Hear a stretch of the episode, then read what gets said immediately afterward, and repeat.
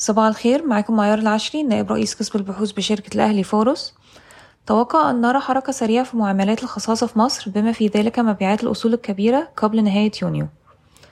أشارت وكالة موديز إلى أنها قد تخفض التصنيف الائتماني لمصر للمرة الثانية هذا العام. تعد أكوا باور وألكازار إنرجي وإنفينيتي من بين سبع شركات مهتمة بالاستحواذ على أكبر مزرعتين للرياح في مصر، وهما محطة جبل الزيت بقدرة خمسمائة وثمانين ميجا وات ومحطة الزعفرانة بقدرة خمسمائة وخمسة وأربعين ميجا وات. انخفض معدل التضخم الأساسي إلى ثمانية وثلاثين فاصلة ستة بالمئة على أساس سنوي في أبريل من تسعة وثلاثين فاصلة خمسة بالمئة على أساس سنوي في مارس، وانخفض إلى واحد فاصلة سبعة بالمئة شهريا في أبريل من اثنين فاصلة أربعة بالمئة شهريا في مارس. وافق الوزراء على مشروع قرار يسمح للمصريين المقيمين بالخارج باستيراد الذهب إلى مصر دون دفع الرسوم الجمركية لمدة ستة أشهر. نفذت البورصة المصرية أمس استحواذ شركة الأصباغ الوطنية على واحد وثمانين بالمئة من أسهم باكين اللي هم تسعة عشر فاصلة ثلاثة مليون سهم بسعر بيع تسعة وثلاثين جنيه فاصل ثمانين قرش للسهم. قال وزير الطاقة الإماراتي إنه لا حاجة لمزيد من التخفيضات في إنتاج النفط.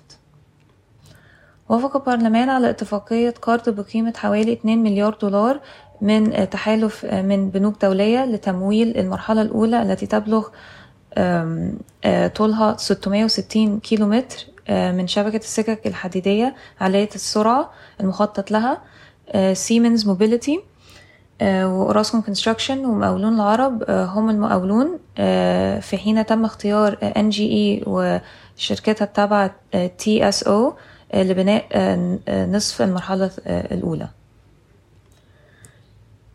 تقدمت شركات المقاولات المصرية بعروض للدخول في شراكة مع شركات ليبية في مشروعات إعادة الأعمار في ليبيا. أعلنت إيتال عن إنزال ناجح للكابل البحري تو أفريكا في بور سعيد.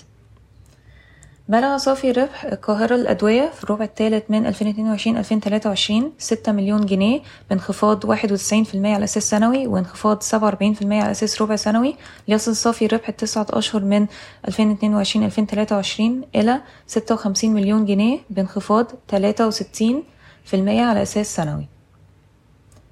تهدف في كونتاكت فاينانشال إلى تجاوز ثلاثمائة مليون جنيه في محفظة منتج التمويل الأخضر الذي أطلقته مؤخرا.